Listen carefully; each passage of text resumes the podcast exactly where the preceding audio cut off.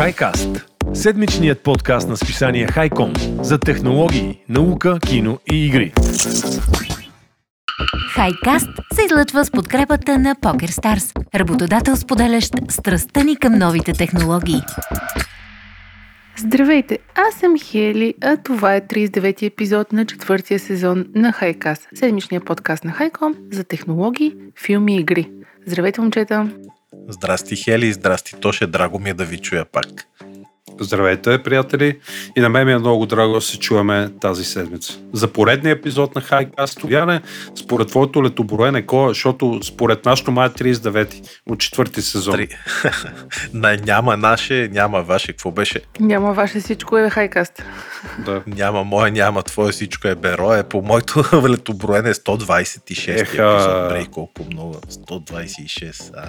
И добрата новина е, че всъщност, или не знам дали е добра новина, но може би това е последният епизод от четвъртия сезон и от следващата седмица, март, нов месец, започваме сезон номер 5, в който ще си имаме една специализирана рубрика за изкуствен интелект, както и други изненади сме ви подготвили, но това в следващия епизод. И така, момчета, днеска много новини сте ни подготвили, много интересно. Да, пак за изкуствен интелект и Той е навсякъде, бе. Следващия път стояне, не знам, ти ли такова? Ще го поканим чат GPT на живо да говори. Между другото, може да се справи. Миналия път, нали си говорихме за реплика. AI, което всъщност е такъв аватар, който е базиран на изкуствен интелект и ти можеш да се чуеш с него. Да, да. Чакайте хора, сега да си поговориме. Според вас тръгнаха ли вече в България концепциите и теориите на конспирациите за изкуствен интелект? Че Бил Гетс иска да ни прецака с него, американците са лошите, че не е изкуствен интелект, а дяволски интелект и някакви такива глупости попадали ли са ви? Не, Защото очаквам Аз всичко. още. Очаквам скоро да почне. Както беше с вакцините и всичко останало нали, около нас. Както знаете, ние в този подкаст сме доста здравомислещи хора и вярваме в науката и технологиите, така че под такова най-много се забавляваме. Мгм. Ние се кефиме и използваме. И тримата всекидневно използваме изкуствен интелект общо за май. Така Така е. като остана с такова впечатление. Май, май. Така и така е. А пък ако останете до края на епизода, можете да чуете интервюто с Момчил Еленков, който е директор в Fintech глобални партньорства в Viber. Както знаете, всички ние много добре ползваме Viber, не само за личностна комуникация и за помежду си работна. Така че интервюто вярвам, че се получи интересно, полезно. С него си поговорихме за връзката между комуникационния сектор и финтех, защото аз в началото даже не, не може да направя тази връзка, както и какво е супер ап и какво ни предстои в любимия Viber те първа да се случи. Интервюто с момчил се получи страхотно, така че ако ви е интересно, или ни слушате новините, или директно превъртете до края и го изслушайте. И така, момчета, преди да дам часа на Стоян, имам едно специално обявление. Готови ли сте? Е, да чуем. Готови сме, наострихме уши сега. Пеленгаторите, Пеленгаторите ги ги включихте, да. Както си спомняте, в миналия епизод на гости ни бе Дамян Дешев, DevOps менеджер в PokerStars. И с него си говорихме за предстоящата DevOps Академия, организирана от партньорите ни, които са част от Flutter International. Тази DevOps Академия, която започва в началото на месеца и ще продължи 12 седмици, предоставя на следващото поколение IT таланти ключови умения, докато развиват своята кариера в индустрията. Академията, която е безплатна, е ръководена от вътрешни експерти в компанията и е насочена към начинаещи, така и към хора с познание в сферата на компютърните технологии. Така че, Стоян, аз и миналия път ти предложих, ако ти е интересно. Да си сменям работата. Не. Викаш, няма да го обявявам, че може шефа ми да слуша. Шефа не слушай. Академията ще се проведе в обновения офис на компанията в София, сграда Goldline на булевар Цариградско шосе в столицата, който имах възможност да посетя и със сигурност предлага оптимални условия, социални контакти и приобщаване, както и невероятна гледка към София. Е. Мен наистина ми се поиска да остана да работя за там, не само, че има супер яка зала за игра, нали, кой на какво се радва, с тенис на маса, билярди и прочее и прочее, плюс, че имаше, сега ще ви изненадам, безплатни закуски, кафета, банани и така нататък, което вярвам, че е голям бонус. Да. Банана рама. Банана рама. Бонус е Така бонус. че офисът им е супер добър, аз много се изкефих. А ако искате да участвате в DevOps Академията, ще оставя линк към описанието на подкаста, както и на highcom.bg. И така, Стояне, ти по традиция започваш последния епизод от четвърти сезон на Хайкаст. Е, малко тъжничко така звучи, Не реви. ама всеки един край е едно ново начало, нали? Знаеш, Хели, аз съм сигурен, че следващия сезон ще е по-интересен, защото ние така или иначе си говорим за изкуствен интелект всеки път, а така обособявайки специална рубрика, се надявам, че ще сме по-полезни на хората и ще има доста така повече какво да си кажем, ще споделяме нашият опит. Аз преди да почне предаването ви споделих, че все по-активно използвам чат GPT, дори да ми помага в IT работата ми, да ми вади разни скриптове, разни съвети. Буквално все едно си имам едно приятелче на бюрото съседното, дето като нещо не се сещам, му казвам, хей, я ми подскажи, той подсказва. Но да ги оставим тези интересните неща за от следващия път.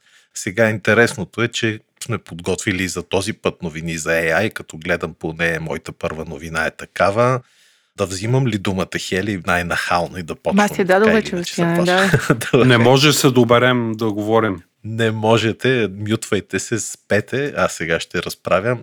Няма шегувам се, ще гледам тази новина да я опаткам набързо, защото е малко по-суха, малко по-политическа, но на мен ми се стори интересно да я отбележим, защото става въпрос за първата по рода си международна световна среща на върха, т.е.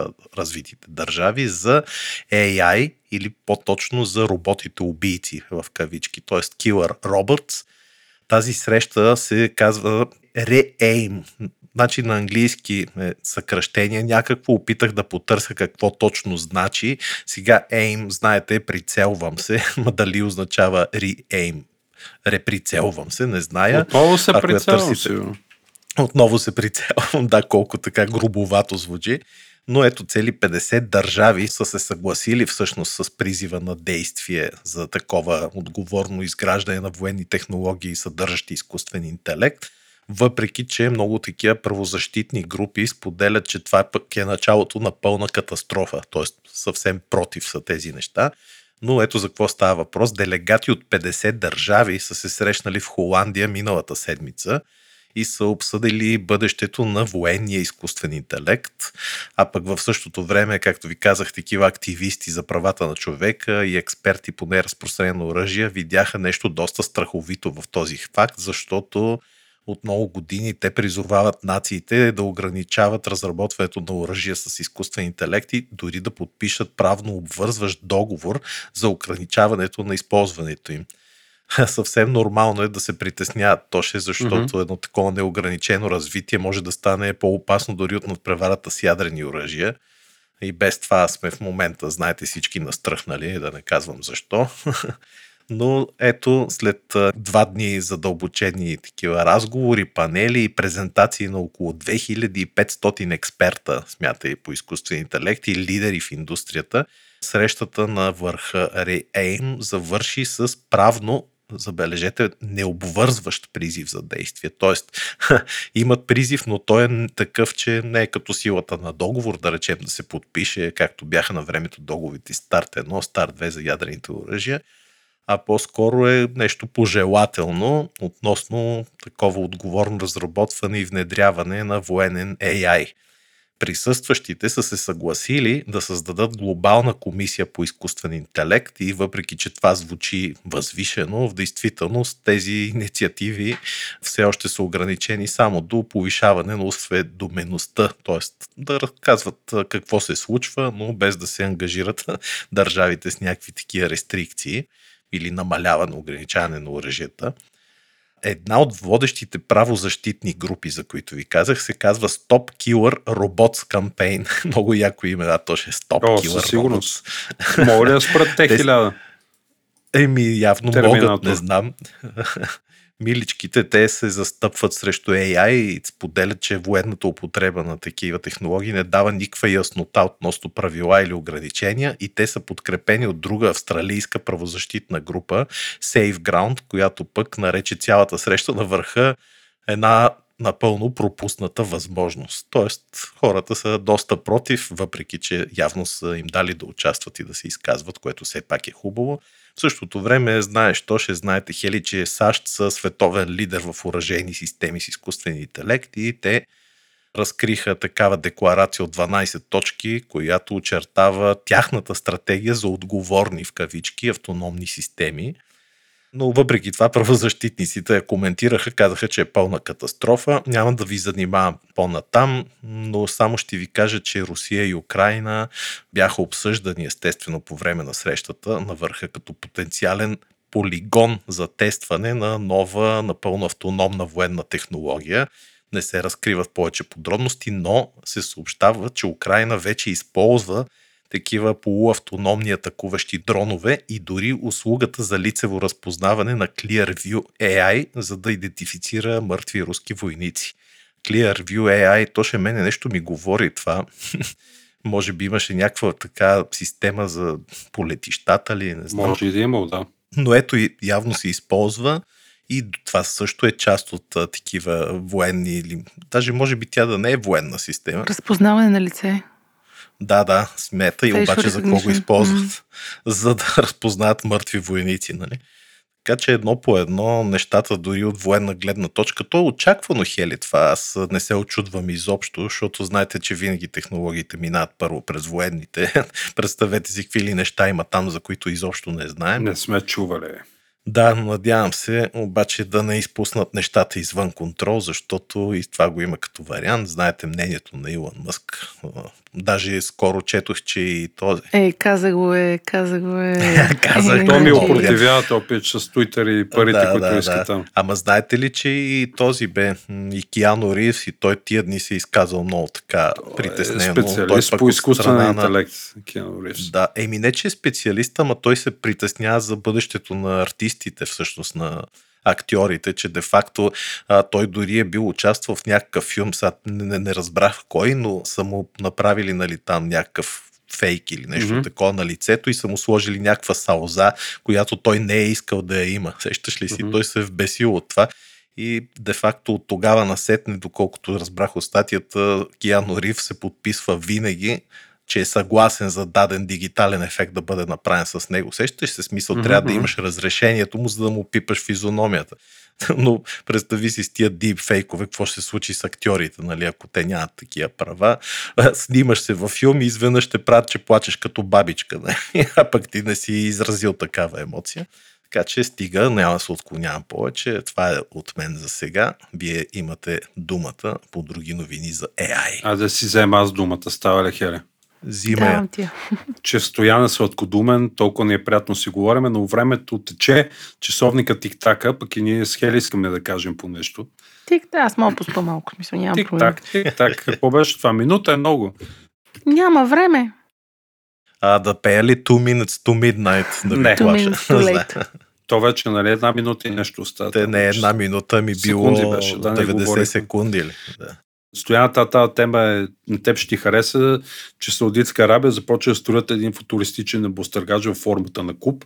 Случайно вчера ми попадна видеото в YouTube и реших да го споделя с вас днес.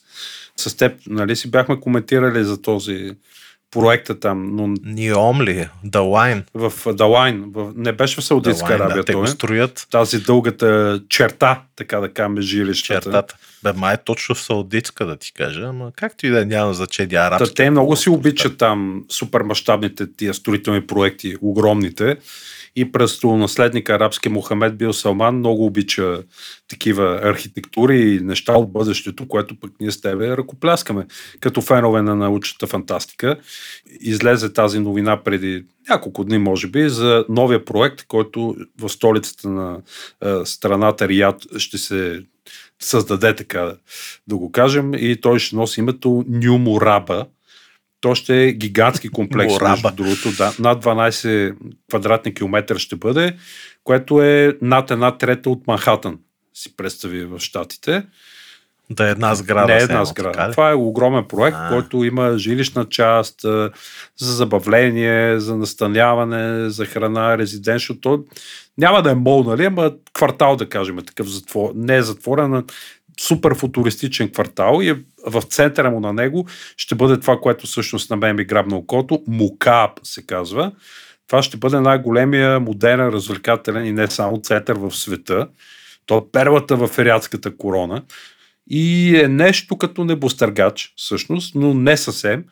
Всъщност става дума за един огромен куб, който е някъде около 400 метра, мисля, че беше в една посока. Ще излъжа сега на Изус, нали, говориме. Представи си за какво огромен куп става, нали, височина, ширина. И Ма нещо религиозно Не, не, не, ще не, има не, ли? Или не? религиозно. Защото доколкото Не, не е знам, те нали, в куп им е Не, не, не, формата не, там не, на не, не е мусулманите. А, представи си, това са 12 или не знам колко емпара стейт билдинга в едната и в другата посока. То е куп, който е кух всъщност и по средата има една кула, небостъргач огромен. И всъщност то ще има огромно количество квадратни километра за разходки и също така стените ще проектират видео някакво. То ще бъде, представи си, един огромен планетариум или нещо подобно. Аз си го представям нещо като на Саурон, това окото. Не, не, не е такова. виждаш Не, ти си вътре в кула. куп и ходиш, по пода има някакви много Да, да, яки да, неща. кула. В център обаче има кула. Куба не е кула. В центъра ти влизаш в този куб, то кух отвътре. И по стените му проектират различни неща едновременно. Има една кула в средата. Това е общо взето. Доста интересно възнамерява да бъде тотално потъване в този дигитален виртуален свят. Те искат да създават различни така да кажем, енвайрменти вътре, огромни холографски изображения по стените му, ще може да си представим, че живеем на Марс или си на Северния полюс. Разбираш ли какво имам предвид?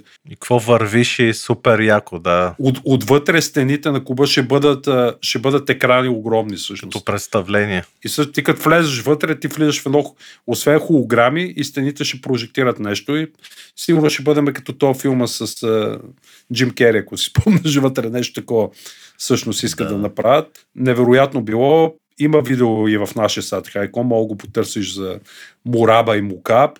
Те много си обичат Саудитска Арабия тия неща. Аз просто бих отишъл това да го видя, ако успеят да го направят между другото. Сигурно Роналдо ще има е рекламното лице. Нищо чудно, те нали, се борят. Знаеш, с световното до 2300 трябва да е готов. Според тях това е скоро, между другото. Всички специалисти казват, че това е абсурден срок нали, за строителство, но знаеш, като имаш пари и безкрайна работна ръка, не се знае за какво става дума, но толкова ще бъде един от най-високите небостъргачи в света сам по себе си. И най-големия, нали, представи си за какво става дума. Не знам, искам си представя точно да ни направят аватар или нещо подобно вътре. Влезеш с холограмите и по стените се прожектира някакви неща. Ти ще се сбъркаш Се сигурно. сбъркаме тотално. Да, да, да.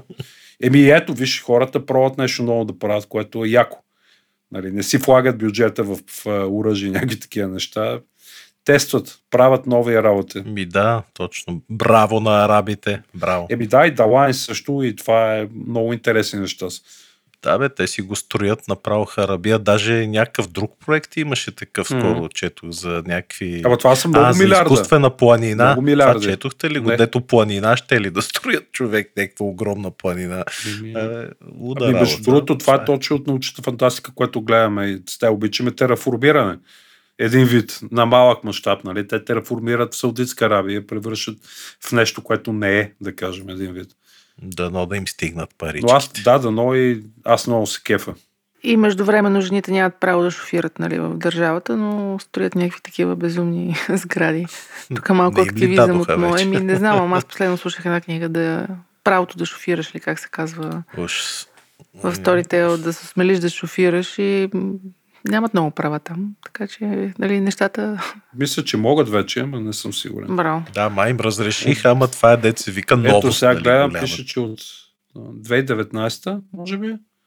И, ама, ама това трябва да го проверим по-добре. Сега, Да, ако да, имаше просто- някой... А, ако беше Илон Мъск тук при нас сега с Щеше неговия да ни начин, каже. из... ще, ще да кажем, и като не могат да карат, да вземат по една Тесла седа здрави. Шегата на страна, Да. Не, просто тук исках Да. да, направя паралел между Разбрах. тоталния контраст, нали, свръхтехнологична сграда и общество, което е малко по-закостеняло, ако мога така да се изразя. ами да се надяваме да се променят. Искрено се надявам. Много яка новина. Ти знаеш, те инвестират и в Nintendo, имат 10%, мисля, или 5 или 10% от Nintendo. Сумата и футболни отбори накупиха, инвестират и в други бизнеси. Имат телевизионни канали, CNBC и Да. си прочие. Да. Брутално, брутално. Да видим, нали? Някои обвиняват за кървави пари, че били. Това място изглежда супер яко. Аз съм склонна да отида да го видя, като го построят. И аз би ако отишъл някой ще го построи, вярвам, че ще са те или китайците. Така, Където че, има много пари, да. Като има много пари, да. И дано покрай това да се погрижат и повече за правата на хората, между другото. Да, дано, дано. Мерси много, ще за хубавата новина и сега се връщаме към Стоян. който ще ни говори за една предизвестена смърт. Моите смъртоносни новини. да, бе, какво ми стана днеска? Някакви такива убийства. Еми, не може да не отбележим тази новина, мили приятели, а тя е, сигурно сте чули миналата седмица, че Internet Explorer най-сетне вече не съществува но защо Microsoft го уби буквално? Rest in peace, така съм му заглавил новината Internet Explorer. 95-та година, 1995-та се е появил, умира 2023-та, значи 28 годишен браузър, смятайте за какво говорим. Нали? И сега вече официално Internet Explorer е мъртъв. Microsoft потвърди това във вторник. Забележете, деня на влюбените беше това, 14 февруари. Това стана с актуализация на страницата за поддръжка на приложението за настолни компютри на Internet Explorer и там Microsoft бяха изписали, че вече приложението нали, EA11 е с прекратена поддръжка и е деактивирано постоянно чрез актуализация на Microsoft Edge – за определени версии на Windows 10. Тоест имайте предвид всички слушатели, читатели, почитатели, че не на всички, не едновременно, не навсякъде ще спре това приложение да съществува. Това ще става поетапно. Може би вие можете да намерите и workaround, за да си продължите да си го използвате, но като цяло това е неговата смъртна дата. Защо? Както ви казах, Microsoft лансира този браузър много години насам, а пък Edge, който е настоящия супер готин браузър на Microsoft, всъщност живее от 2015 година насам. Аз мислех, че е доста по-млад, обаче 2015, това колко 8 години ще стане и той де-факто оставя Internet Explorer на страни.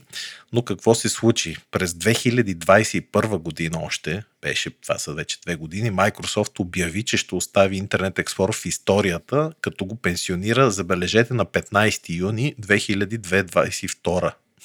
В случай, че не сте си проверяли календара напоследък, 15 юни 2022 беше преди 8 месеца което означава, че Microsoft го е оттеглил преди повече от половин година и все пак пенсиониран не означава мъртъв. Т.е. той тогава го пенсионира и направи използването на устарелия браузър по-трудно, но все още беше технически възможно да сърфирате в мрежата с Internet Explorer. Естествено не беше препоръчително защото все пак това е ужасен браузър за използване 28 години по-късно, откакто се е родил, а пък липсата на поддръжка, знаете, го превърна в сериозен риск за сигурността.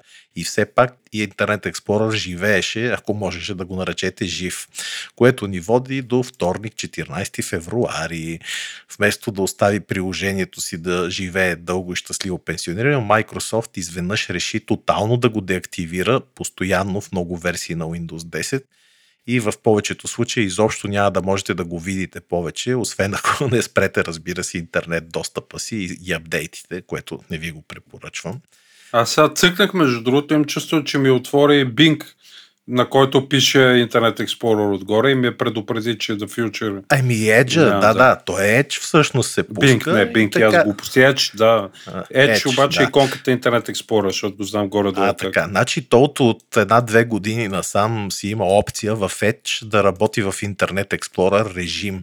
И това нещо е супер удобно, защото ако ползвате някакви сайтове, които са стари, да речем някакви банки, такива не напредничави, дето още използват и изискват Internet Explorer, можеш да включиш Edge в такъв режим на Internet Explorer и всичко работи, това е тествано, няма никакъв проблем. Затова толкова смело най-вероятно Microsoft го убиха Internet Explorer. Сега няма да ви разказвам историята през годините на Internet Explorer. Знаете, че той беше така появи се преди много години, беше номер едно, обаче след това бързо Firefox и Chrome го убиха заради многото екстри, които започнаха да предлагат. Но ето той толкова години се държеше жив, защото такива наследени веб-сайтове стари, които не се поддържат съвременните Български. браузери, нямаше как да ги отваряш. Български особено. Общини разни такива работи, да. Точно, да, да, да. Голям майтап те се още използват. Такива Сега специфични да услуги. Да. Ами не ще могат, защото пак казвам, имаше интернет Explorer режим към Edge mm-hmm. и аз пак да, тествано всеки ден помагам на разни лелки, работи без никакъв проблем това нещо. Просто си го включваш и то си работи. Така че това е интернет Explorer си беше стар, устарял, неуместен. Много хора все още обаче го използваха, въпреки че можеха да преминат към меч, но сега вече съвсем тотално ще спре. И не знам аз какво да ви кажа, как мислите, дали ще се повтори тая история и с други такива услуги. iMessages, FaceTime, Google, Android, знаете, там а, много така държат определени големи компании на своите стари продукти, обаче то в един момент наистина трябва да, да поемат вълната на новото и да се откажат от старото. Според мен Microsoft сега с търсенето на изкуствения интелект ще превърнат тяхната търсачка Edge в новия крал. Не знам вие какво мислите по въпроса, но никой не иска да бъде следващият интернет експлорър, обаче да видим. Edge според мен доста ще дръпне сега. Аз съм се абонирал за да получа тази услуга Bing с Open AI интелекта, изкуствения. Не знам вие дали сте се абонирали но ще я тествам и в момента, в който тръгне, ще се похваля какво се случва. Как може да се абонираш? Ами влизаш, чакай, всякъде беше... Най-добре е да фанеш и да напишеш в търсачката или на Microsoft, Google, или нали? дори в Google. Да, ми в Google, да, как да се абонирам за... Да, и то ще ти излезе, защото мисля, че самия Edge си го предлагаше, като го стартираш от време на време, но тъй като аз си го използвам Edge, въпреки, че ползвам Google, което е големия етап като търсачка, Bing също е много добра. Аз мисля, че ви говорех в едно предаване, супер яка е като търсачка и ако ти кажа защо не го ползвам Bing, сигурно ще ми се смееш. Да ти кажа. Защо? защото не ми поддържа екстеншените за такива жестове. На косата екстеншените. не, не. Значи аз ползвам такива жестчери, жестове и хващам с мишката и примерно си дърпам линка нагоре на страни, той ми се отваря в нов таб или затварям с десен бутон нали, на мишката. Бе, така, не знам дали сте ги виждали, не, но това не нещо не се работи. поддържа. А, така, това нещо в Google се поддържа в търсачката и така нататък, обаче не знам защо Bing търсачката не го поддържа и това ме издразни и просто си се върнах на Google търсачката. Но Сигурен съм, че Bing ще напредне доста, защото пак ти казвам, то ще пусни да видиш, има много интересни като идеи, като начин на извеждане на информацията, която търсиш в едни карета, в едни линкове. Абе, супер яко е. Не, Bing не е това, което беше преди няколко години. Доста е напред и сега с OpenAI си ще дръпне още. Аз съм впечатлена, че Пинк издържа толкова години. Аз отдавна предвиждах смъртта му. И, да бе, и аз така. Да, ама сега може и да се възроди. Те с парите, които наливат вътре, няма как да умре. Да, да. Ето, ако предложат OpenAI безплатно, защото знаете, че чат GPT малко или много ще си стане съвсем платено в един момент. Е, ние ще ползваме безплатната версия, като бедни балканци. Няма безплатен обяд. Те ще я спрат, ще я спрат. Тя е много по-бавна, аз гледах вече, за И съжаление. бавна е. Забавяте. Ти плащаш ли Не, си? не, не. Да, почнем да си я плаща. Е, дай, ама сирането е с пари. дай. Така е. Добре, да не ви надувам главите. RIP Internet Explorer, който има проблеми, да се обръща Да към мене да му помагам. да живее Бинк и Пинк и... Пак съм аз, сега аз ще кажа също за Bing. Продължаваме Ай, на казвай. Bing. Или Хели не съм аз всъщност. Ти Ти си, ти си. давай, така Не, сме давай, почнали по давай. темата. Не, Добре, давай, айде за. Bing. Значи, Стоян, сега те сразя. Рекламите, според Microsoft, рекламите в AI версията на Bing е въпрос на време. Те вече Microsoft преговарят с и разговарят с различни реклам. Е, Ако си платиш, не моли да махнат. Не, няма да има платено. Не. С различни Е, рекламни да ползва. агенции, за които как да поставят точно рекламата в Bing. Аз вече видях едно нещо, ще споделя след малко. Ти вече каза Bing и по съвсем различен начин работи търсачката вече изкуствен интелект. Доста готино, между другото, аз нямам достъп, голямо е чакането и те дават само на избрани, селектирани хора, но YouTube ни помага и виждаме как всъщност функционира. Вече те тестват, така се каже, различни видове реклами при търсене в Bing. Аз лично видях, хайде сега ще изплюя камъчето в един клип на Linus Tech Tips. Стоян също го знае този канал в YouTube. Супер яки неща има. Те имаха едно специално... Не, Linus Tech Tips, не Е, Linux. Линус, Да. Линус Торвалдс, Да. не, значи е друг Лин. А, ония Линус, да, да, сетих се, да, да, да. И те там тестваха точно този чатбот. Питаха, нали, те имат такъв мърчендайз канала, т.е. някакъв свичерче такова търсеше и той почва бота да им предлага прямо панталонки, които са подобни такива. Нали, то траксиот е на английски, точно като свичер от танцук се едно, горенщето. И той почва бота да им предлага, нали, чат GPT-то, че им трябва и долнище, не може да си купат само горнище, дори им намери човек някакви долнища, на които логото е много подобно на това на Linux логото. И рови в AliExpress и не знам къде, извади много предложения такива, да си купат ако искат, нали? Те не са му задали. Ако искате, купете си и долнище на Анцуга, нали? Ама то седи и ти досажда, да, така да, ли? и, и ти Е, показва, е примерно, досадно, 5-6 бе. долнища с цена, защото логото им било като на Linux, много подобно. И цветови гами и така нататък. Мисля, готино е, но е така един начин да ни наливат реклама. Точно това казват и от Reuters, че разговорният подход на чатбота при търсенето, не като Google, нали? защото Google си ги знае, търсиш нещо и първите 10 а, удара там, хитове нали, с резултати са платени почти 100% и наскоро реваха хората, че са доста, така се каже, има зловредни сайтове измежду тях, защото си плащат да са в началото. Тук бота ще ни подхлъзва лекичко, докато си говориме, в резултатите, в някои примери, ще ни във връзките, които той предлага алгоритъмът като цитати в отговорите, ще бъдат такива платени връзки. Всякакви неща могат да измислят, аз съм сигурен, но това не е никаква изненада, защото стояне знаеш, те първо Microsoft набиха 1 милиард в OpenAI и тук преди един месец още 10 милиарда, така че това е огромна сума, която трябва да се избие някакси. Самият дев на Bing, представям си там колко пари отиват, това, което с Хели говорих преди малко. Че си чуваме как не бяха фалирали до сега. Огромен потенциал за реклама, това не е хубаво за нас, разбира се, но приходите от търсенето са много важни. Само да припомня тук, че на Alphabet, това е компанията майка на Google, половината от приходите от около 300 милиарда долара за миналата година идват от търсачката и рекламата вътре от предлагания, така че компаниите нямат никакъв друг избор, освен да монетизират тия чат-ботове, така че безплатни обяд скоро ще свърши стояне и ще трябва да си плащаме.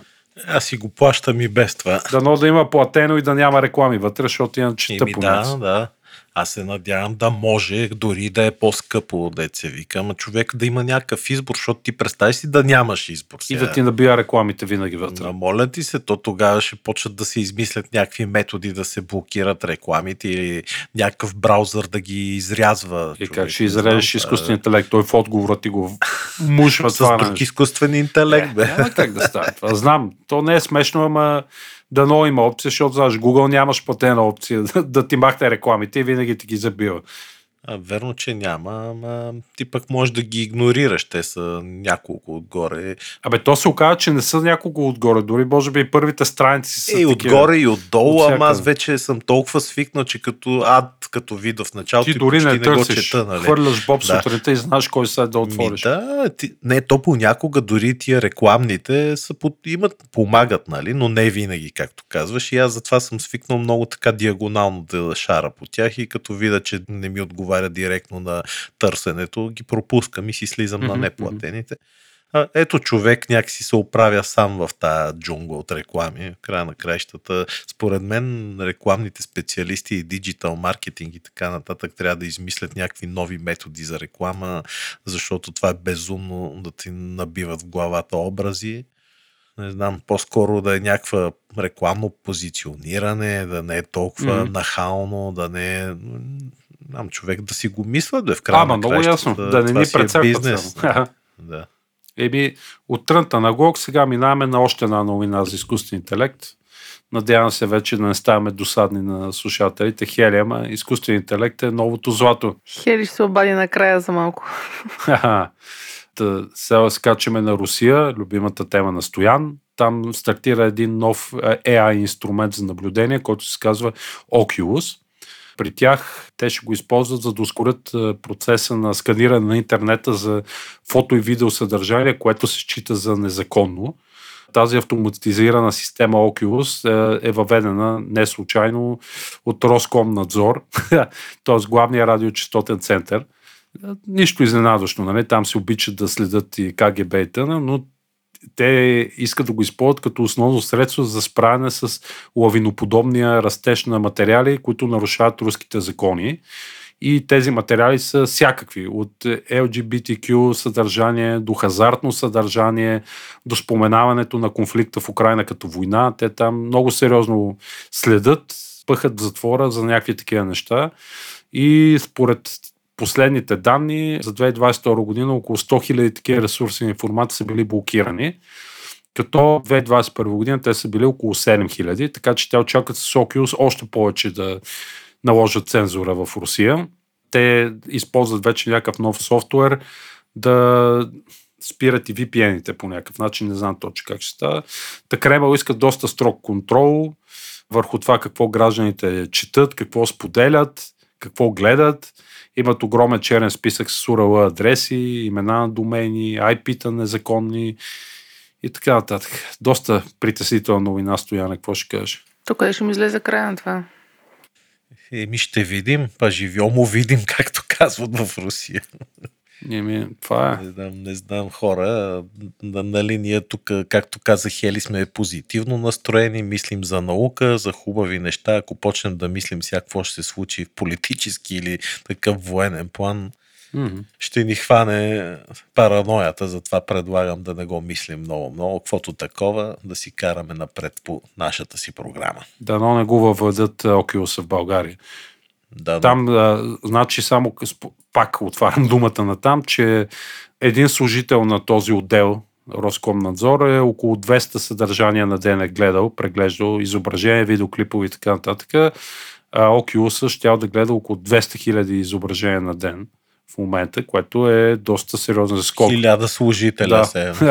Добре, ще замести добре. хиляда служителя, продължават да инвестират кеш, какъв, колкото имат, разбира се, и ще продължават да работят по него до 2025 година, преди да е напълно завърши. Аз, нали, като знаем руския процесор, съм скептичен за руския AI, но пък могат да ни изненадат с още по-добра цензура. Така е, изкуствен интелект и въобще тези технологии винаги си имат и някакъв по-тъмна страна, нали? Не всичко е цветя и рози и виж човечеството колко добре ще се развива. Мерси много туше. Мой ред ли е вече? Да, вече ти даваме думата, хайде. Даваме От ти да думата, мине. отиваме да спиме с Тошка. Е, значи Стояне. значи Стояне. Е. Нали се базикаме така един друг? Така е, така е. Е Аз шегичка. момчета съм ви подготвила две новини. Ще съм много кратка. От много време не сме си говорили за любимите на Тодор NFT-та. О, е. О, те живи ли са още, бе? Има ли ги? Има ги и не само, че ги има, а Nike NFT CryptoKicks, кецовете, се продадоха за 130 хиляди долара. Мгм. Дигитални кетове. бяха тия кецове, бе? Някакви дигитални Дигитални кецове е най-новия хит в света на криптоарта и кецовете. Е, Са се продали за наистина невероятната сума от а, 130 хиляди долара. Тези Поне не мога да ги кецове- изтъркаш. Тия Не кетове. Тези кецове са виртуално копие на физическия модел на Nike Air Force 1, като също така включват и сертификат за уникалност блокчейн мрежата Ethereum. След като се появиха за първ път на пазара през 2019 година, не говоря за виртуалните кецове, за оригиналните кецове, те бързо се превръщат в един от най-желаните модели на Nike. Особено сред колекционерите на обувки. Сега с добавянето на NFT технологията, тези кецове не само са символ на качество и стил, но и са и нов и доста иновативен начин, според мен, да им вземат парите на хората. Това е лично моето мнение. Както знаете, NFT технологията позволява на потребителите да установят уникалността и автентичността на даден виртуален предмет, като също така чрез NFT те успяват да гарантират и неговата стойност, макар че пазарът тук вече търсене предлага. Ние много пъти сме си говорили, че почна пазара много силно изведнъж се напълни с глупости, миджърни и прочее, се срина. Интересно е, че нашите приятели от Nike, знаете ли колко пари са дали за този проект? Един милион долара. 11 милиона долара. Е, познах почти. Почти с 10 милиона, а пък създател на NFT кецовете, които са супер яки. Мисля, добре изглежда. Аз не би си я купила нали, за 130 хиляди долара. Ако имах 130 хиляди долара, е, е, е артефакт, който всъщност аз за първ път го чух в тази новина. Не знам дали това ще накара хората да станат по заинтересовани в NFT света отново. Аз гледах, примерно, в Инстаграм следя разни NFT дизайнери на дрехи, които си предлагат онлайн дрехите, което е безумно. И какво мислиш? Аз си мислех, че загива та изобщо идея с NFT. Бутът е май Нали. Джастин Бутът, бутът. беше загубил някакви кански пари на та.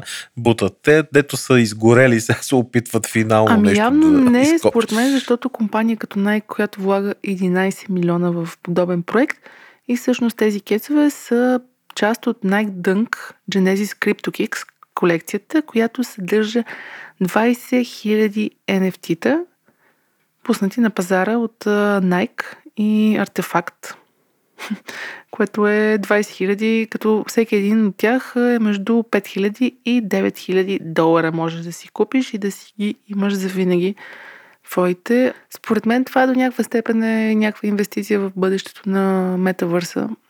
Бе, не бих инвестирал в това нещо. Око да види и ръка да пипне, както казва народа.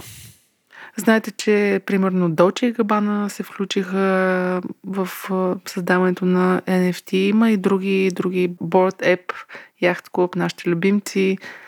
Има страшно много хора, които всъщност продължават да вярват, че в NFT-то има... Е, то ще е то преди няколко години и за биткоина, сигурно така сме си говорили. Това па са глупости, ама виж какво стана, нали? Аз определено харесвам идеята за NFT, просто според мен не, да, не, да. не е времето, все още не можем така да се гарантира качество на пазара. Та това е една от новините и тъй като май пак е морет, Mm-hmm. Твой, твой. използвам този момент да ви поканя на едно събитие, което участвам малко в организацията. Казва се Createch Summit Southeast Europe и е международна конференция на креативните индустрии, която ще се проведе на 1 март 2023 година, буквално други ден, в Топоцентрала София.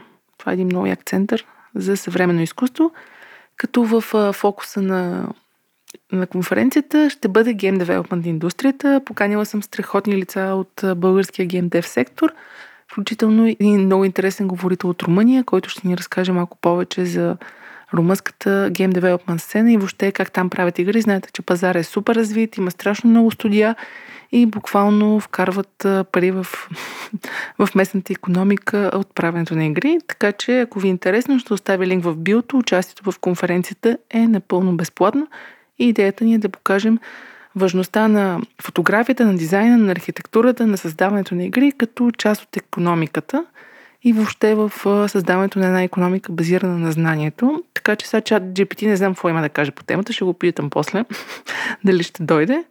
Илон Мъск стояна е казал, че ще дойде. Така де бе, тук в ТЕД София е, нали ли? ще, ще ходи в някакво село там, А, ще, да, да, щял да ходи. да яде в ресторант. Те го поканиха, ама той Е, няма не да виждаше ходим, да, бе, да. Това е психопат. Между другото, чат GPT-то не може ли аутпута, дето пише текст, да го прекараш през синтезатор на говори? Може, може, те направо така си правят в? YouTube. В, Ми, в да. YouTube, в Instagram вече правят видеа, има такива изкуствен интелект а, говорители, които само им вкарваш и те почват да И говорят. те си ти барбора. Е, това Така е. че Реално. бъдещето е светло и продължаваме с филмите. Стояне, ти си гледал един филм, който аз го пуснах за 5 минути, ударих се по главата и го спрях. Буквално. Браво! Правилно си минути, направила. човек. Да, аз на два-три пъти се опитах да го гледам и признавам, че стигнах до 10 Ама минути от края. И сега не ми, човек? ми- не ми се пуска. Нещо, бе? Майко мила, кажи кой е филма, хората да не се чудат. Казвам го, те сигурно са се прецакали вече много от тях. Jurassic World Dominion. Много е ли новия зле? Аз мислех да го гледам. Ао, аз благодарих на всички богове, че не отидох на кино. Да, ужас е. Значи, то ще, гледай, пуснах го, защото съм свалил, ето казвам си, версията с HDR, RIP с HDR нали, качество и тя доста красива. Е, доста, доста, не е толкова красива, колкото Lord of the бе. сериала. Не, не, да, Disney, в Sky го има, в. Sky. В Sky, ама там е Е. 1080p. А, да, точно. Освен това излезе преди няколко дена в Sky. Аз го имам от отдавна на HDR. Няма значение. А, говорим сега не за качеството на образа, за самия филм, който е, значи смятайте 5 и 6 рейтинг в IMDb. Това се води повече Много клони към е, въобще не става за е. гледане. Двойка не нали? бих му дала, единица Да. не бих му дала.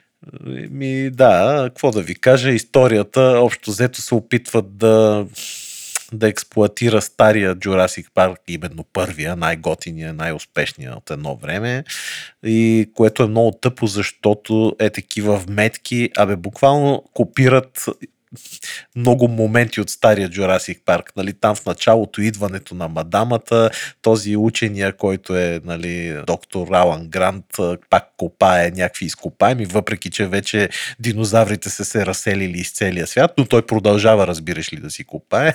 А пък мадамата Ели Сатуар, която в ролята е Лора Дърн, една руса Е, мадама. тя си играе такава, предните отива епизоди. да го... Точно, да, да, в предните. Отива пак да го търси. Абе, абе все едно копират стария филм, супер тъпотия, нали?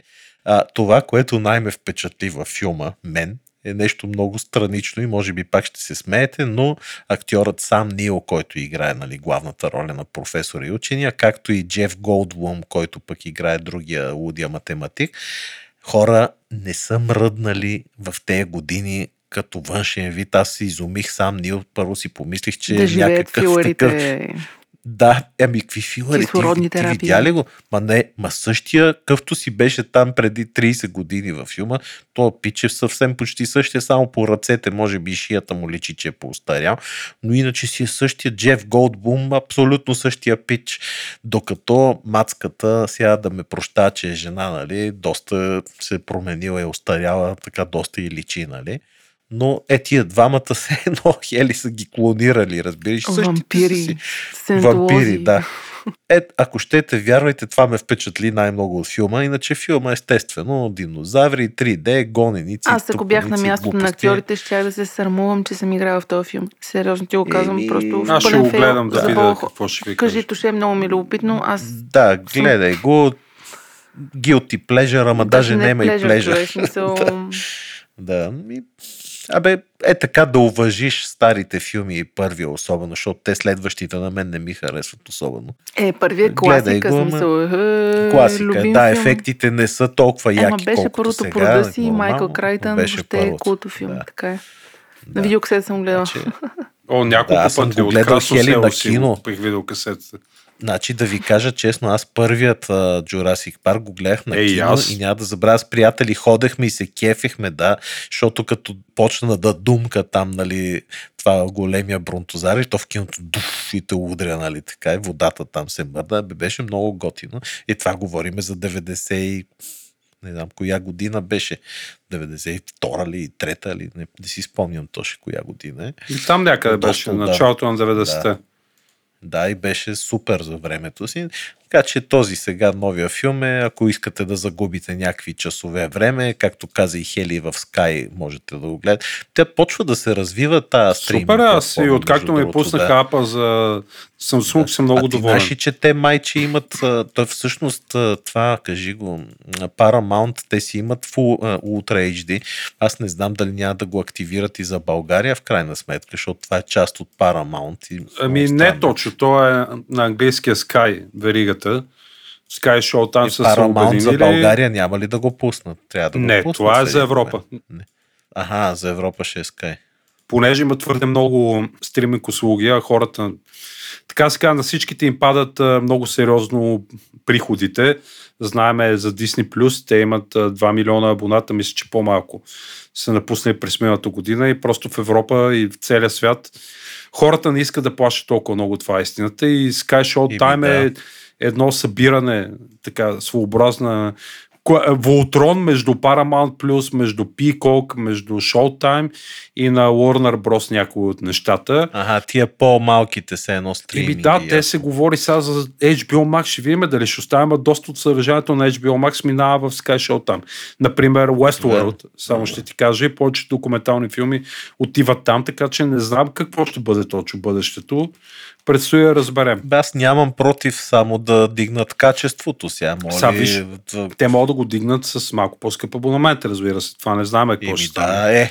То е 2 евро, хубаво, 10 евро да е, ма да е хубаво Именно. качеството именно. сега. Ими, Поне пък има преводи. Тъй като ни чака интервю, момчета, предлагам да продължаваме Да, нататък. добре. Можем пак да направим един епизод или ако ви е интересно нашите мнения за Да, за стримингите. платформите имаме специален епизод, макар че тогава още нямаше Sky в България. Тоше ти какво гледа? Аз а, малко гледах Толкин, признавам си. Хело сериала започнах да гледам, който нали, малко тъпо е О, написан. не си го гледал, не, малко тъпо е написан тук. Там, а иначе зрелище е интересно. Аз като фен на игрите, честно така, ме, ме допадаме такова. Време губка, както казваме. Нали, не е повече, Мен па много ми не е повече този 6 от сериал. 10, нали? Но е sci-fi, готин sci-fi. В смисъл, мен, окей, наистина окей.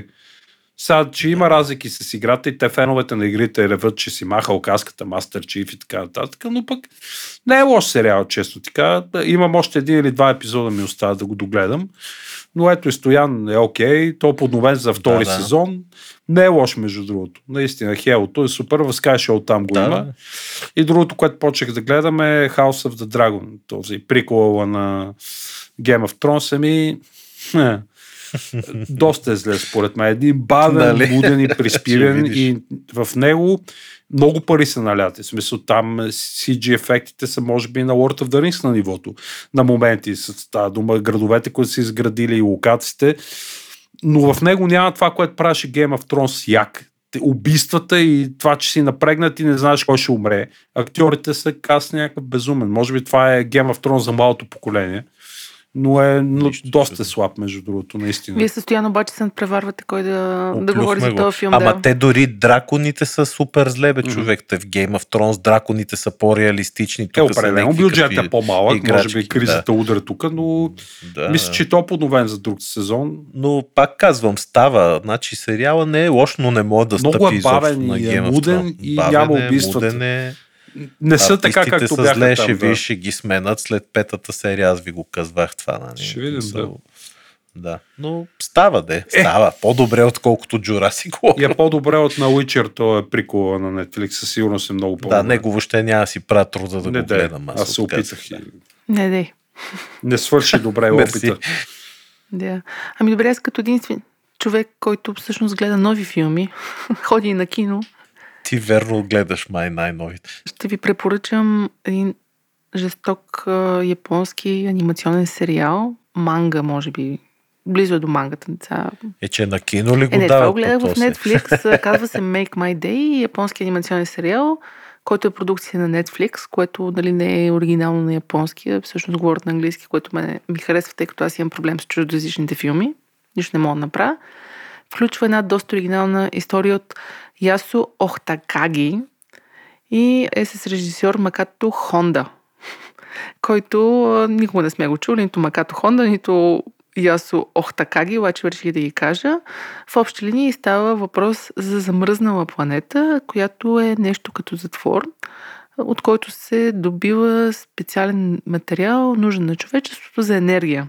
Хубаво добива се, нали? Затворници ходят да копаят в една мина, докато не биват избити по един брутален начин. Кой ги избива?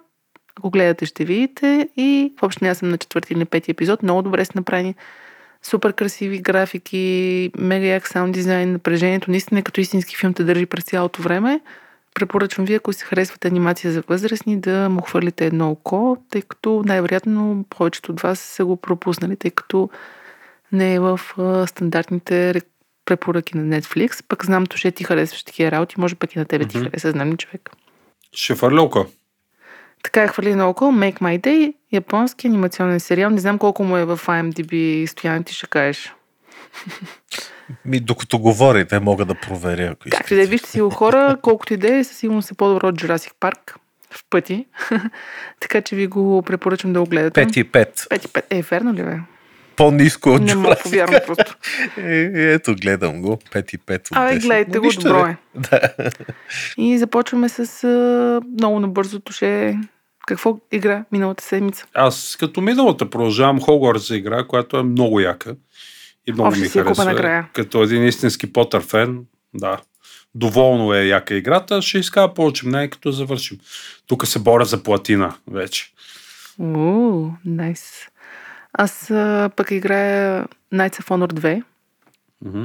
и сега в момента так му е почна, така че ако ви е интересна българската игра, слушайте следващия епизод, в който всъщност ще си споделя впечатленията и за финал искам да кажа хора, Diablo 4, Open Beta, съвсем скоро, ако сте си приорнали играта, ще можете да играете още в началото на март, а пък за всички ще бъде достъпна на 24-26 март. Това, както знаете, е една от любимите ми игри. Гледах харта от играта и въобще геймплей. Доста напомня на старата, така че нямам търпение да дойде и да грайнда. Не знам, ще ти дяволото как. Не. Ще го гра... Не. Аз като, като малък играех много в мрежа, ама сега няма да имам нерви толкова грайн да ударя на дявол. Абе, грайн да има. И така, това са новините от мене. Давам думата на Стоян за финални слова. Защо за финални слова? Аз искам още да си говорим, но... То следва интервю с Момчил Еленков, директор финтех партньорства на Viber, с когото си говори много надълго и на широко за програмата, какво ни очаква в бъдеще и каква е връзката между финтех и комуникациите. Е, добре, тогава ще отправим, както знаете, по традиция, специалните си благодарности към партньорите ни от Poker Stars. Големи пичове са, страшни. Пожелавам им щастие и успех. А пък вие, наши приятели, слушатели, ако си търсите работа, искате да смените сегашната или сте просто любопитни, посещавайте кариерният им вебсайт, редовно го оставяме в бележките към епизода. По този начин помагате и на нас, помагате и на вас. А сега, приятели, ще ви помогнем да слушате по-натам продължаващото интервю. Казвам чао на Хели, казвам чао на Тошка. Чао, Тоше. Чао и от мен. Чао, Стояне. До скоро. До скоро. Чао!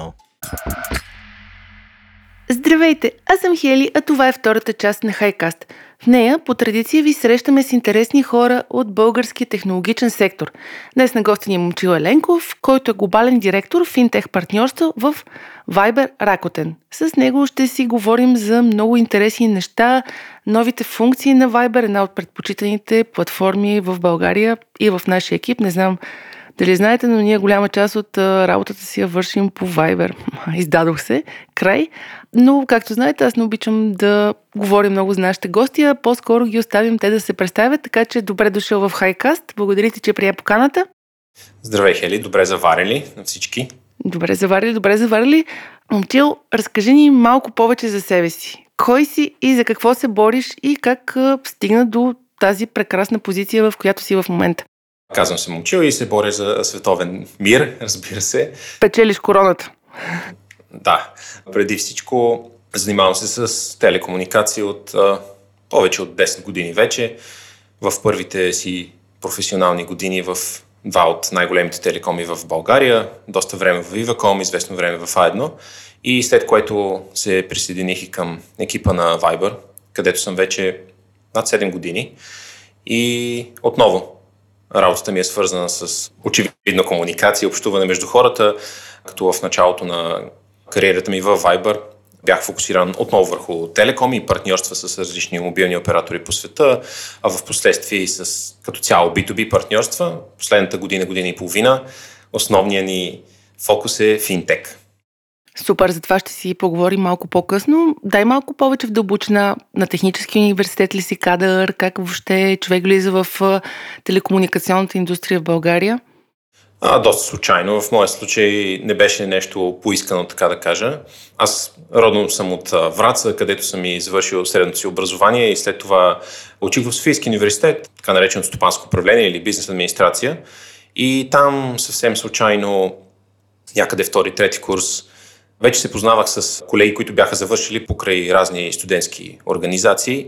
И така, един въпросен колега, с когото и в момента работим заедно, именно Наско, Атанас Райков, който в последствие основа офиса на Viber в България. И който ни е бил на гости. Именно, да, няма нужда да го представям дори. Тогава той се свърза с мен, тъй като се познавахме покрай университета. Той е няколко години по-голям и ми предложи да започнем да работим заедно в тогава Vivatel. Доста отдавна беше. И така, започнахме всъщност в един отдел, той беше мой пряк ръководител тогава. Като така стана. Нали, никога дори не, не си бях представил, че именно в Телеком ще ми започне кариерата, но се случи и ми хареса. Нали, това всъщност е по-важното, че работата беше доста динамична. По същество се занимавах с, може би, продуктов маркетинг, но също ценообразуване, тарифни планове, промоции, предлагане, дори обучение на колегите от екипите за продажби, много-много неща. Впоследствие около две години с CRM стратегията на компанията, лоялна програма, задържане на клиенти, много-много неща. Общо взето е много хубава школа и учи всеки един професионалист на, особено млад професионалист на много неща. Така че така се случи и инвестирах и, разбира се, допълнително и в магистратура, свързана с телекомуникации след това, така че нещата някакси паснаха. И може би за щастие, света на телекомуникациите и на технологиите направиха общуването все по-интерактивно и все по-интересно за, като сфера на работа дори. Аз говоря 2010, когато започнах, А, още си спомням първия Android телефон, до който имах достъп, едно HTC и как бях впечатлен. Нали, в началото работихме с Nokia Symbian, след това се появиха истинските модерни операционни системи и смартфони и как се промениха нагласите ни за начините по които общуваме, каналите по които общуваме се оказа много плодотворна почва за развитие и за работа. Та и до ден днешен. Телекомуникациите определено ми изглеждат като място за особено с тяхното много бързо развиване, пък и ти си не буквално от зората, обаче от доста ранен период. Аз също си ги спомням те ещисита, преди това пейджерите, имаше телефони, такива, как буфони, романтика, романтика. Да, да, да, да. Особено колегите тогава имахме и все още в телекомите имат обикновено големи отдели за корпоративни продажби и си спомням как се налагаше да настройваме почтенските кутии на важни клиенти. И те идваха с едни ноки и казаха, момчи, не става. И трябваше да се настрои Outlook или някакво приложение тогава най-вече на Symbian. И беше доста сложно. Буквално се изискваше техническо грамотност да подкараш. Да, да. А честно казано, понякога просто имах късмети, когато ми връчиха устройството, просто почтата тръгваше и всички бяха много благодарни. Но, но да, бяха много различни времена тогава. И просто от земята до небето, ако се замислим колко, колко бързо се променя начинът по който общуваме дори наличието на мобилен интернет, който тогава съвсем, съвсем не беше факт. Абсолютно от буквално да настройваш почти до ролята на глобален директор в интех партньорства, което ми звучи много сериозна позиция. Би ми разказва каква е ролята ти в Viber като глобален директор в финтех партньорства, какво означава финтех партньорства въобще и това, за което много ми се иска да поговорим е къде комуникациите срещат сферата на финтех. Къде е пресечната точка? Да, аз именно бих започнал малко по-отдалече, защото това, което се случи в Viber в последните години е, че ние успяхме по редица начин да докажем, че нашия начин на управление на бизнеса и като цяло на нашия, как да кажем, морал е правилен. от гледна точка на това, че успяваме да задържим голяма активна база, растяща и в същото време да монетизираме и да се справяме добре. И това беше факт дълго време. Очевидно сега нещата се променят заради войната, заради економическите премежди, през които всички преминаваме. И то най-вече заради нас, тъй като това афектира едни от най-големите ни пазари, като Русия и Украина. Но общо взето последните 5 години показахме добър темп на развитие и от към активна база, и от към приходи, което позволи да погледнем малко по-напред и да помислим каква би била стратегията ни за в бъдеще, а, сега когато вече доказваме, че сме един добре печеливш бизнес, най-общо казано. И някъде преди година-две, може би, решихме, че е доста смислено да там, където наистина сме силни, в тези пазари, да преследваме ролята на така нареченото супер приложение, за което предполагам, че също може да говорим в дълбочина, но именно да видим каква допълнителна стоеност може да добавим за потребителите. И тя беше в няколко насоки. Очевидно една от насоките, основната услуга, заради която всички хора ни използват, е именно да се свързват с други хора, било то чрез чат или чрез разговори, да бъде подобрявана. Тоест имаме едно така нареченото core звено, в което работят колеги, грижики се за сигурността, за поверителността на данните, както и за самите канали на комуникация. А, имаме едно бизнес звено, където имаме услуги като бизнес, съобщения и други, използвани все повече компании. И третото нещо, което решихме, че има смисъл да развием, са плащанията. Защо? Ми то всъщност е доста логично, ако се замислим. Отново там, където си говорим и където общуваме, много често става въпрос за пари. Най-грубо казано, от, една, от потребителска гледна точка, а пък от наша гледна точка, ние вече видяхме, че има потенциал. Някъде преди 5-6 години, може би повече, отворихме един API, т.е. един отворен интерфейс, така че всяка една компания, най-грубо казвам, да може да създаде свой профил, канал или чатбот в нашата екосистема. И в началото не сме си мислили за заплащания 2016-2017, но всъщност видяхме много банки, много застрахователни институции, финансови институции като цяло, които искаха да отворят свой чатбот. Много ни питаха, може ли да направим така нареченото дори Viber банкиране. В последствие направихме няколко пилотни проекти, свързани с размяна на пари между потребители в Украина, в Унгария и на други места и видяхме, че има потенциал.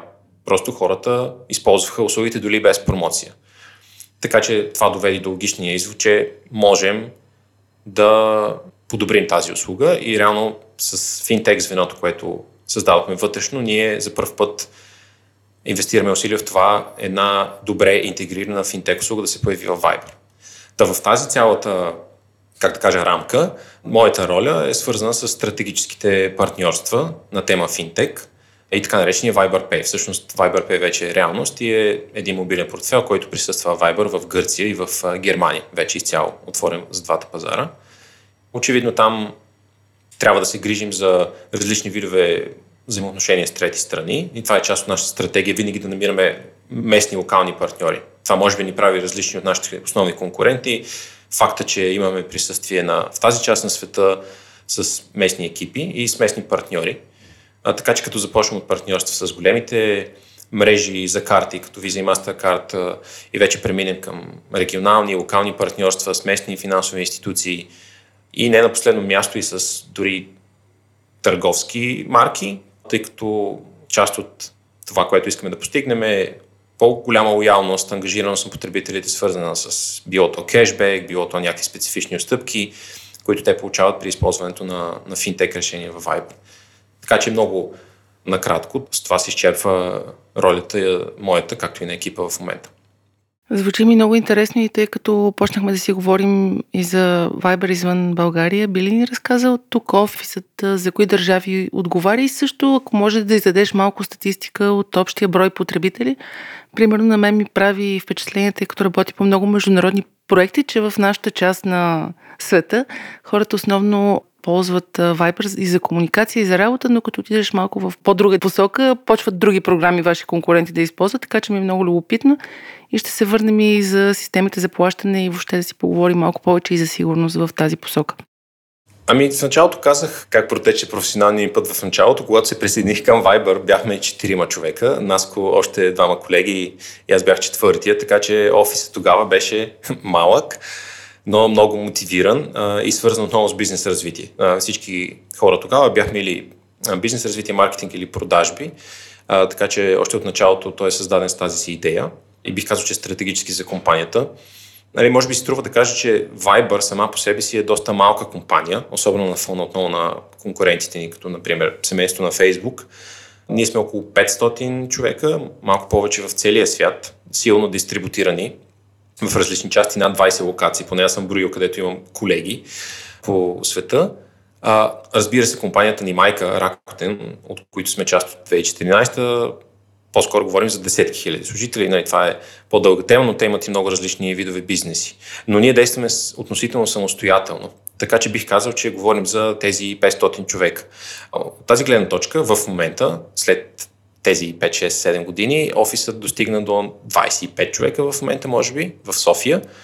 И голяма част от колегите отговарят за почти всички партньорства и бизнес развитието в Европа, както и за маркетинг, частта, както и за частта свързана с продажби в Европа и така наречения CIS регион или мисля, на български ОНАД, т.е. това са бившите републики в Съветски съюз, Русия и Украина. Наско, който споменахме, като старши директор развитие на ключови пазари, освен Европа, покрива и ключовите ни пазари в Близки изток, Северна Африка, както и в Азия. Общо взето имаме ни 30 на пазара в света, където Viber е с много добра пенетрация и те са и нашия фокус, нали, което отговаря на втората част на въпросите свързана с това къде се използва услугата. Нали, това е също доста интересно само по себе си да се изследва, тъй като в света на комуникацията е много трудно да общуваш само по един начин. Много хора имат, включително и ние, по повече от един месенджер, повече от едно приложение на телефона и е много трудно ти да промениш приложението, което използваш най-често. Нещо много лошо трябва да се случи, за да направиш друг пръв избор. Така че от тази гледна точка ние имаме много силно присъствие в Централна и Източна Европа. Още взето всички пазари на изток от Австрия, с изключение на Румъния за наше съжаление, но всички останали пазари Сърбия, Черна гора, Босния, Гърция, България, Унгария, Хрватска, да не ги изброявам, но Viber е номер едно на тема чат и обаждания, Voice over IP. Оттам споменах Близки изток и Северна Африка, пазари като Ирак, като Алжир. Алжир е доста растящ за нас пазар. Азия, Юго-Источна Азия най-вече, Филипините са основен фокус. Там имаме голям потенциал за ръст тъй като в момента те първа навлезе 5G мрежата, при техните оператори мобилния интернет става все по-достъпен, съответно и все повече хора използват смартфони. други пазари като Виетнам и вече в Средна Азия, Шри-Ланка, Бангладеш, Непал, отново да не изброявам. Така че това са такива хъбове и няколко пъти споменавам Русия и Украина. Те са два много важни за нас стратегически пазари, особено очевидно от днешна гледна точка, където имаме десетки милиони потребители. Това се случва с години, т.е. Viber е добре установена услуга. Очевидно сега в Русия ограничихме търговската си дейност. Viber работи от гледна точка на свързаност и общуване между хората. В Украина също по очевидни причини имаме спад на използваемостта, но, но той по-скоро е, не се изразих правилно, спад в приходите, докато използваемостта остава на същите нива, дори и нараства. Така че там е основен наш фокус. Що се касае до Западна Европа и Западния свят, отново имаме, бих казал, стабилна пенетрация, може би между 10 и 20% в различни пазари, между, като Великобритания, Франция, Германия, Штатите, най-вече защото там има иммигранти, т.е. хора, да кажем, от Източна Европа, които живеят и работят, изпращат също средства и на близките си обратно вкъщи, а и те общуват в Viber. Така че те са много стабилна база от потребители, която не спада и е важна за нас в този аспект. Много интересно, никога не го бях поглеждала от а, този аспект. Хора, които живеят извън държавата си, всъщност как го използват за основен комуникационен канал. Доста сериозни резултати. Поздравления за голямата пенетрация в различни държави. Искам да те питам, наскоро пуснахте функцията бизнес чатове. И тъй като ние от няколко, може би години вече получаваме от различни компании информация за тяхни услуги и продукти по Viber, би ли ми разказал всъщност от какво се различава от това, което имаше до момента и какви са твоите впечатления от пазара? Много години използват Viber за комуникация с клиентите си вече от години и знаеш някои от спедитърските компании, примерно получаваш SMS, не SMS, а съобщения по Viber. Какви са новостите всъщност в бизнес чатовете в тази услуга, която предлагате? Да, а това, което се случи наскоро като обновяване на функционалността е най-вече свързано с удобството и една малко по-добра организация на, на услугата и по-добра видимост както за компании, така и за потребители, тъй като ти си права от много време компаниите започнаха да използват канали като Viber, тъй като отново видимостта за тях е по-добра. Буквално ние сме еквивалента, модерен еквивалент на SMS съобщението, само че на кирилица с снимка, с възможност за бутон, а, така че очевидно има предимства. Бизнес профилите и, и изобщо бизнес инбокса, както е популярна услугата, е място, където тази комуникация да бъде събирана, което има своите предимства за потребители, така и за бизнеса.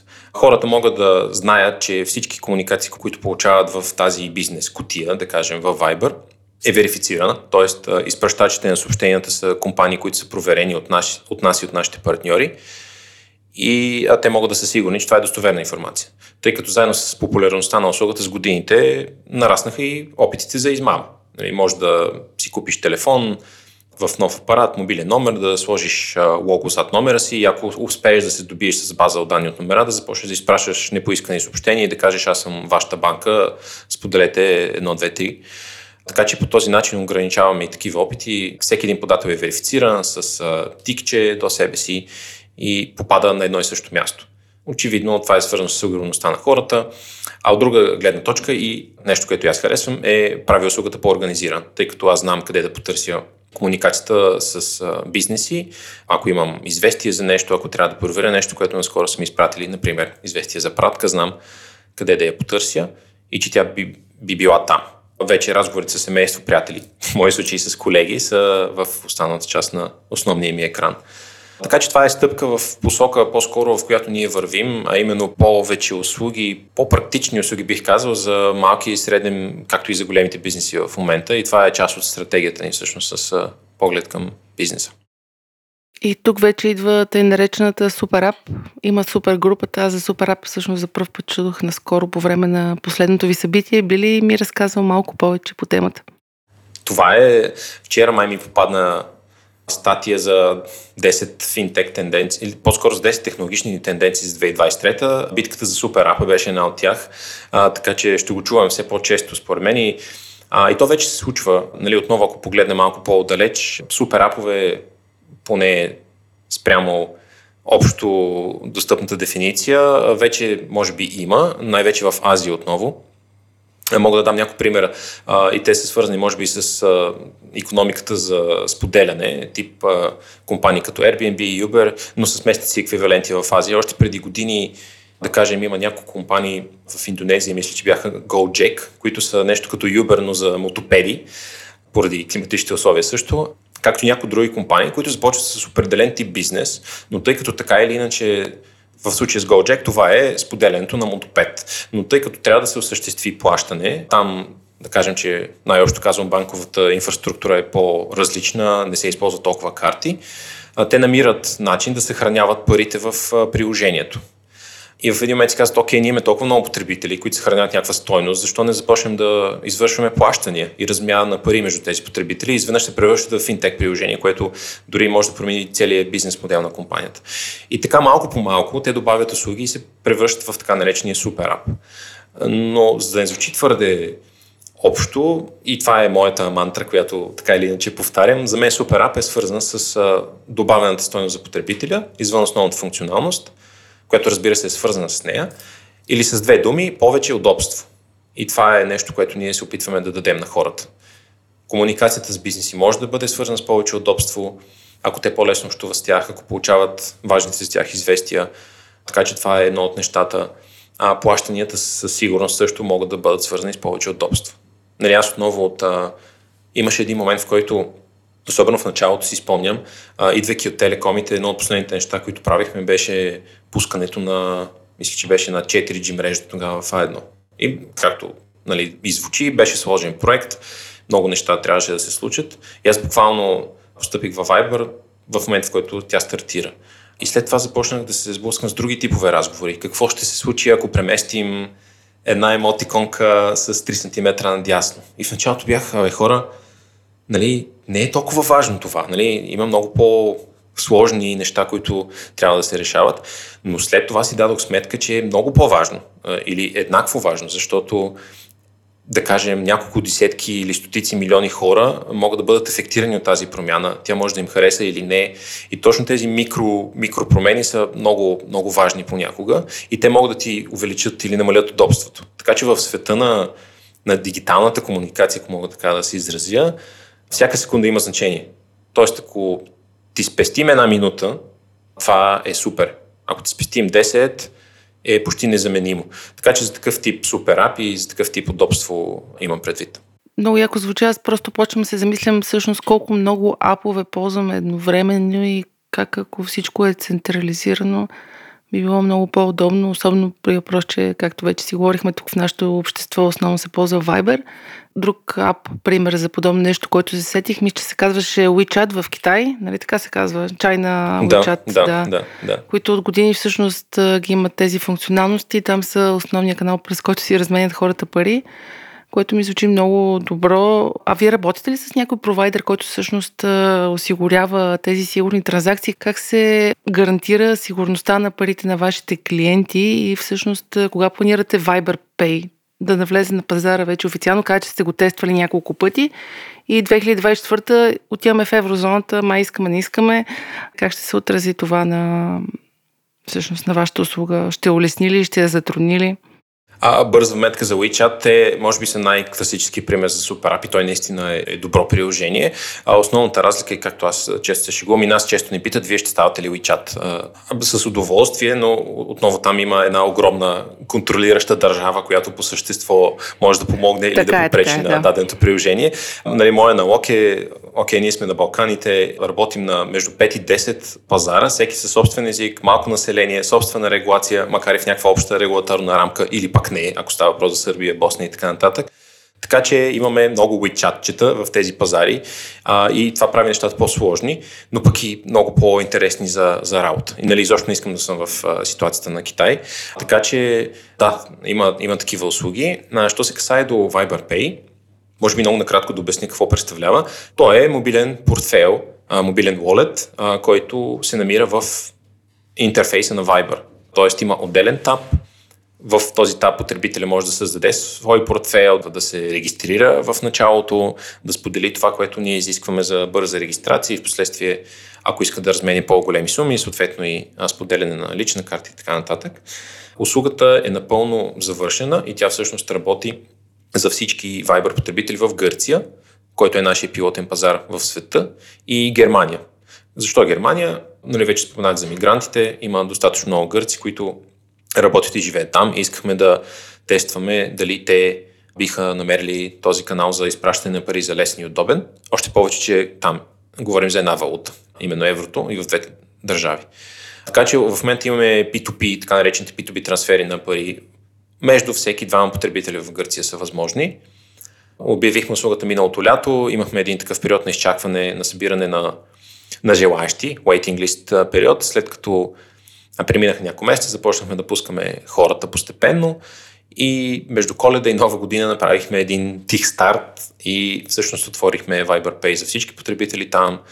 Съответно им казахме за това и сега виждаме как базата расте, съответно ги поощряваме да, да започнат да използват услугата.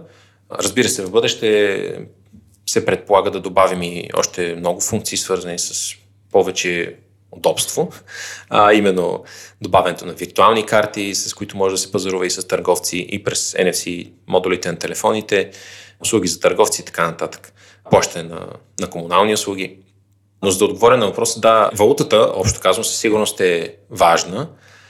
Сега темата с еврозоната е отделна, то дори ние се шикуваме вътре в офиса, тъй като на скорошното ни събитие, мисля, че отново Наско беше споменал нещо по въпроса и някои от медиите дори излязоха с подобни заглавия, че едва ли не подкрепяме еврозоната, но истината е, че по-скоро това е технически въпрос. За нас, очевидно, ако отново говорим за международни трансфери на пари между Западна и Източна Европа, общо казано, или в случая с България, превалутирането се случва и ние трябва да го вземем предвид. Ако валутата е една, това технически прави нещата по-лесни. Това е целият казус, но това не означава, че дори да имаме забавене с влизането в еврозоната или да се реши нещо друго, ние няма да имаме Viber Pay в България, просто родмап ще е различен на тема сложност на старта на услугата. Отделно от това, и то е свързано всъщност и с превалтирането, ние работим с финансови партньори, т.е. както и ти правилно позна, имаме така наречени банки за сервис провайдер, т.е. финансова институция с лиценз да работи в Европа и в други части на света, лиценз за електронни пари, отделен лиценз за издаване на карти всички необходими лицензии, свързани с PSD2 регулации в Европа и така нататък.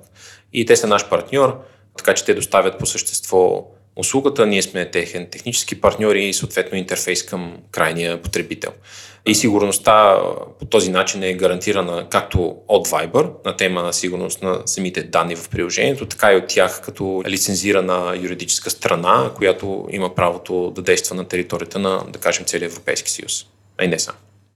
Това означава ли, че примерно след няколко години можем да видим и кредитна карта Viber за разплащане и въобще в тази посока, тъй като мен до голяма степен ми звучи като тип услуга, която е подобна на Revolut в някаква степен? Абсолютно има сходства нали, с много подобни услуги и то е, отново казвам, то е логично, нали, защото разполагаме с голяма база от потребители, които общуват ежедневно. И те, те си говорят за подобни неща. Получаваш извести дори за сметки за ток, за вода. Вчера сте обядвали. Е, ние имахме такъв случай преди малко точно. Хапнахме и трябваше да изпратим пари на колегата, който плати обяда. Аз съм млад татко. В детската градина се събират суми. Най-често един от родителите поема ангажимент да закупи какво трябва да се закупи. След това по не можеш да си представиш колко начини се заплаща с кеш, с квитанция без, в Revolut, в IBAN, много-много начини, но общуването се случва в Viber. Домоуправителя събира пари в Viber. Има много, много, много да изреждам случаи, в които подобен тип комуникация се случва и е много логично именно там да се спести време и да се заплати в същата екосистема. Нали, Revolut ги използвам за пример, те дори наскоро обявиха, че вече в тяхната услуга има чат. Тоест, нали, ние тръгваме от двата краища на спектъра и въпросът е кой е по-бърз и къде може да се срещнем. Но общо взето и те правят логичното за тях, именно да позволят на хората пък да общуват там, където разменят пари в момента. Така че нали, тези всичките неща са доста, доста логични. Вървим на там. Сега за всички, особено които следят по-отблизо финтек света в момента и всички тенденции, е ясно, че от peer-to-peer транзакции, т.е. изпращане на пари между двама потребители, чрез мобилно приложение, не се печели. Ние до някъде имаме лукса Затова Viber да се използва по други причини, т.е. за нас плащанията са един вид повече ангажираност на първо място от потребителя и по-голяма привързаност, а след това е източник на приходи. Така че повечето компании печелят от други неща, от, както казваш, от кредитни карти, от същински банкови продукти, например персонални кредити или други банкови услуги.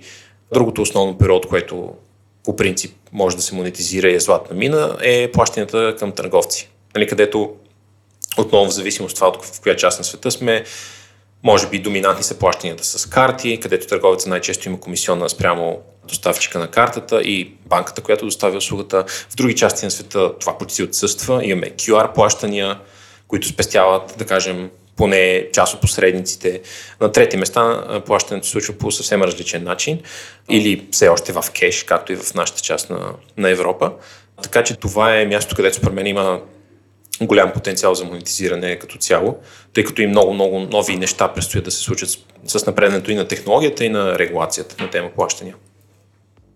Определено живеем в интересни времена. Момчил, благодаря ти много, че ми беше гост. Беше ми много интересно да си поговоря с теб по тези теми. Определено ми даде и друга перспектива към телекомуникационния сектор и въобще Viber като платформа, която аз самата използвам абсолютно всеки ден непрекъснато. Така че благодаря. И аз много благодаря за поканата. Е, както споменах и по-рано, имате един нов фен в мое лице, така че ще съм ежеседмичен слушател. Много ти благодаря, дами и господа. Аз съм Хели, а на гост ни беше Момчил Еленков, който е глобален директор в Интех партньорство в Viber. Ако ни харесвате, ако сте харесли този разговор, ако харесвате подкаста, моля ви хора, Spotify, Apple, Google Podcast, дайте един лайк, последвайте ни, напишете ни коментар, това означава много за нас. Казвам ви чао и до следващия епизод. Хайкаст се излъчва с подкрепата на PokerStars, работодател споделящ страстта ни към новите технологии. Хайкаст – седмичният подкаст на списание Хайком за технологии, наука, кино и игри.